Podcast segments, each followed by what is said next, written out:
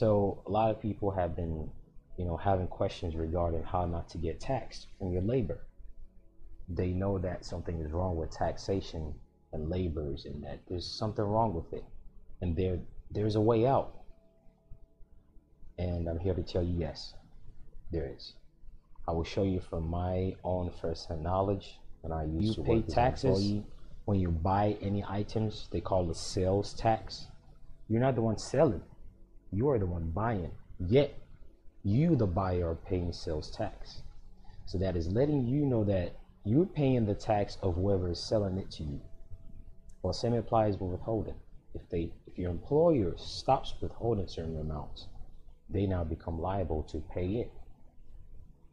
That's the dynamics and the truth no one is saying. That is very important for you, the one who's trying to make sure that all your labor and your hard work is not being taken out. Many days you don't right. have to, but there's a probability that if you qualify for it, which we will go over about how you don't qualify for it, because it's all about qualification. If you qualify for tax, then you have to pay for it. If you don't qualify for it, then you have to show why you don't. But I'll show you the best way to do it without jeopardizing the integrity of your job security. Because you have to be realistic. And they're trying to say, hey, I want to be, I don't want to be taxed anymore. Is that their employees look like look at them crazy, like, what are you doing?